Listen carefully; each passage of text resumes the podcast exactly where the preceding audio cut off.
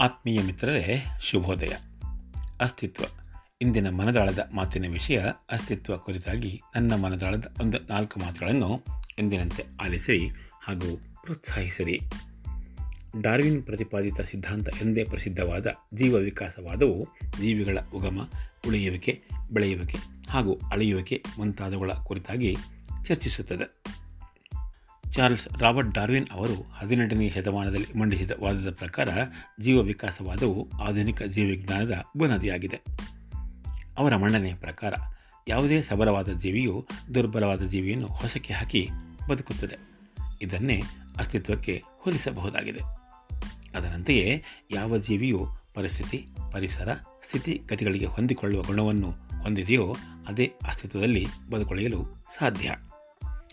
ಇದಕ್ಕೆ ಹೊರತಾಗಿ ಬರೀ ನಮ್ಮ ಮನುಕುಲದ ವಿಷಯಕ್ಕೆ ಸಂಬಂಧಿಸಿದಂತೆ ಇಂದಿನ ಮಾತುಗಳನ್ನು ಸೀಮಿತಗೊಳಿಸಿ ಪ್ರಸ್ತುತಪಡಿಸುವುದೇ ಇಂದಿನ ನನ್ನ ಮನದಾಳದ ಮಾತಿನ ವಿಷಯ. ಸ್ನೇಹಿತರೆ, ನೀವು ನಾವೆಲ್ಲರೂ ತಿಳಿದಂತೆ ಮನುಷ್ಯ ಜೀವಿಯು ಒಂದು ಬುದ್ಧಿವಂತ ಪ್ರಭೇದಕ್ಕೆ ಸೇರಿದವನು. ಬುದ್ಧಿಮತ್ತೆಯ ಆಧಾರದ ಮೇಲೆಯೇ ತನ್ನ ಅಸ್ತಿತ್ವವನ್ನು ಕಂಡುಕೊಳ್ಳುವ, ಹೆಣಗಾಡುವ, ಉಳಿದು ಬೆಳೆಯುವ, ನೆಲೆಗೊಳ್ಳುವ ಮಟ್ಟಕ್ಕೆ ನಿತ್ಯದ ಬದುಕಿನಲ್ಲಿ ಹೋರಾಡುತ್ತಲೇ ಇರುತ್ತಾನೆ ಹಾಗೂ ಮುಂದೆ ಹೋಗುತ್ತಲೇ ಇರುತ್ತಾನೆ. ಈ ಸಂದರ್ಭದಲ್ಲಿ ಅವನು ತನ್ನ ಮಾನಸಿಕ, ದೈಹಿಕ ಸ್ಥಿತಿಗಳ ಆಧಾರದ ಮೇಲೆ ಪ್ರೀತಿ, ಪ್ರೇಮ, ಸಾಂಸಾರಿಕ ಬದುಕಿನಲ್ಲಿ ಸಂಭವಿಸಬಹುದಾದ ತಲ್ಲಣ, ಹತಾಶೆ, ಅಸಂಬದ್ಧತೆಗಳ ಹೊರತಾಗಿಯೂ ಸುಖ, ಶಾಂತಿ, ನೆಮ್ಮದಿಯ ಹುಡುಕಾಟದಲ್ಲಿ ಸ್ವಂತ ಅಸ್ತಿತ್ವಕ್ಕಾಗಿ ನಿತ್ಯವೂ ಹೋರಾಡುತ್ತಲೇ ಇರುತ್ತಾನೆ. ಇದರ ಪ್ರತಿಫಲವು ಧನಾತ್ಮಕವಾಗಿ ಅಥವಾ ಋಣಾತ್ಮಕವಾಗಿಯೂ ಹೊರಹೊಮ್ಮುವ ಸಂಭವನೀಯತೆಯನ್ನು ತಳ್ಳಿಹಾಕುವಂತಿಲ್ಲ.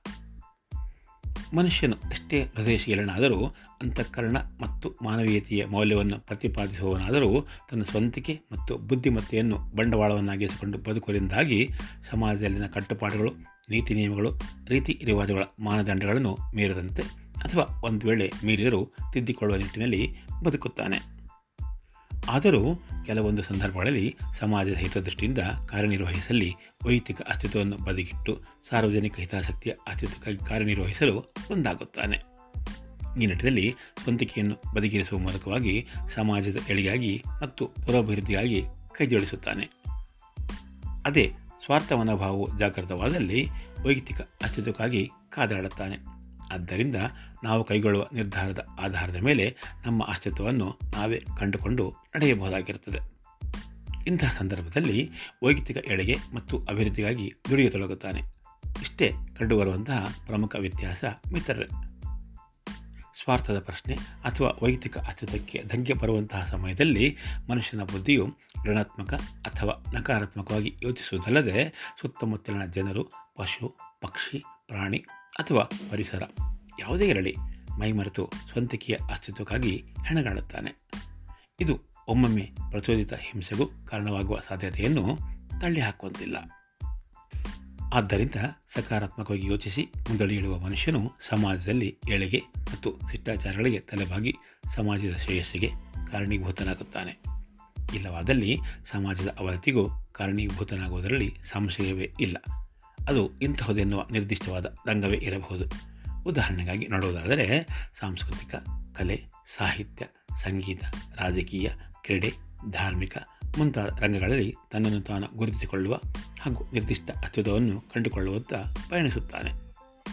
ಇವೆರಡರ ನಡುವೆಯೂ ಮತ್ತೊಂದು ಹೊಸ ವ್ಯಕ್ತಿತ್ವವನ್ನು ಕಾಣುತ್ತೇವೆ. ಅದೇ ಯಾವುದೇ ರೀತಿಯ ಅಸ್ತಿತ್ವದ ಹೊರೆ ಹೋಗದೆ ಪ್ರತಿಪಾದಿಸದೆ ಬದುಕಿ ಅಳಿಯುವ ಪ್ರಭೇದಕ್ಕೆ ಸೇರುತ್ತದೆ. ಇದು ಅಸ್ತಿತ್ವಕ್ಕೆ ಒಂದು ಅಪವಾದವೆನಿಸುತ್ತದೆ. ಏನು ಇರಲಿ ಸ್ನೇಹಿತರೆ? ನನ್ನ ಮಟ್ಟಿಗೆ ಹೇಳೋದಾದರೆ, ಹುಟ್ಟಿದ ಪ್ರತಿ ಮನುಷ್ಯ ಜೀವಿಯು ತಾನು ಬದುಕಿರುವವರೆಗೂ ತನ್ನ ಸ್ವಂತಿಕೆ ಹಾಗೂ ವೈಯಕ್ತಿಕ ವರ್ತಿಸಿನ ಹೆಣಗಲೇಬೇಕು. ಇಲ್ಲವಾದಲ್ಲಿ ಬದುಕಿನ ಆದಾಯದ ಮೂಲಕ್ಕೆ ಕೊಡಲಿಪಟ್ಟು ಬಿದ್ದಲ್ಲಿ ಬದುಕೆ ಮೋರ ಬಟ್ಟೆಯಾಗುವುದರಲ್ಲಿ ಸಂಶಯವೇ ಇಲ್ಲ. ನಂಬಿದವರನ್ನು ನಡೆನಿರಲಿಯೇ ಬಿಟ್ಟು ಹೋಗುವ ಸಂದರ್ಭವೂ ಇಲ್ಲದೇ ಇಲ್ಲ.